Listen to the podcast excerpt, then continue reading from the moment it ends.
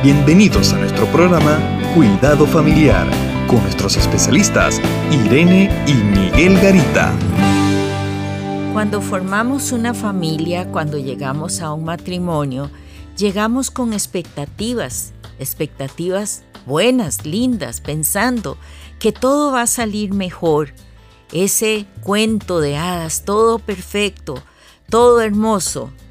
Pero a veces las cosas no salen bien a veces llega alguna situación y encontramos un versículo en segunda de Crónicas 20, 9, que dice, si mal viniere sobre nosotros, o espada de castigo, o pestilencia, o hambre, nos presentaremos delante de esta casa y delante de ti, porque tu nombre está en esta casa, y a causa de nuestras tribulaciones clamaremos a ti y tú nos oirás y salvarás. Es un texto de confianza, de que aunque vengan dificultades, Dios está con nosotros.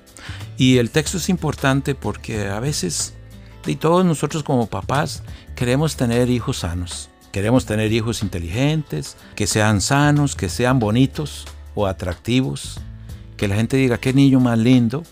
Pero muchas veces no es así en la vida a veces la vida nos sorprende, o como yo uso el término, la vida nos atropella con tener un hijo tal vez que tiene alguna discapacidad o, ahora como le llaman, alguna necesidad especial, ya sea esta física y mental. Y cuando yo he atendido papás con esto, los he visto tan tristes. Pero sobre todo he notado varias cosas. Muchos papás se culpan y se culpan mutuamente. E inclusive he visto matrimonios que se han separado porque hubo un nacimiento de un hijo con alguna necesidad especial y tal fue el enojo entre los padres que se separaron.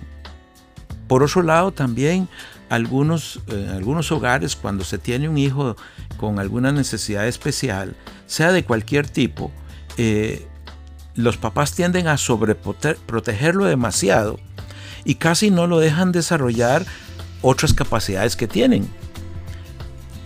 Y también se olvidan de los otros hijos que también se sienten abandonados.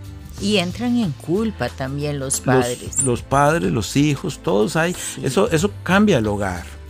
Por otro lado, también eh, algunos se enojan con Dios porque le echan la culpa a Dios. Y lo miran como un castigo. Y lo miran, lo pueden mirar como un castigo.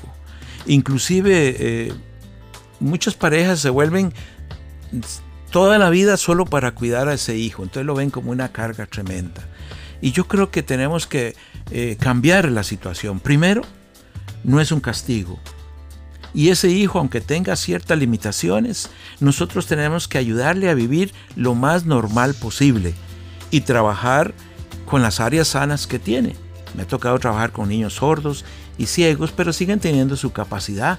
Y hoy día esos niños que tal vez tenían, los papás lo veían muy limitados, hoy día tienen vidas muy importantes, son abogados o, alguno, o, conozco uno que es eh, eh, eh, biólogo marino, ¿verdad? Porque los papás trabajaron con las partes buenas.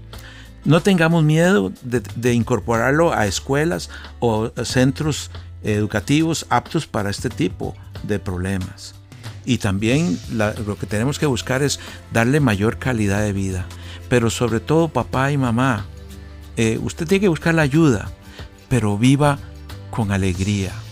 Y como dice el versículo, el nombre del Señor está, presente en tu casa y Él mira todas nuestras tribulaciones. y estos niños sienten el amor y transmitámosle ese amor de Dios también. Y eso es lo importante, que nosotros podamos ver que no es un castigo de Dios, sino más bien es que Dios nos dio algo diferente para poder nosotros eh, servirle con amor y mostrar su amor. Contáctanos a www.mesoamericaregion.org, sección Cuidado Familiar. Te esperamos.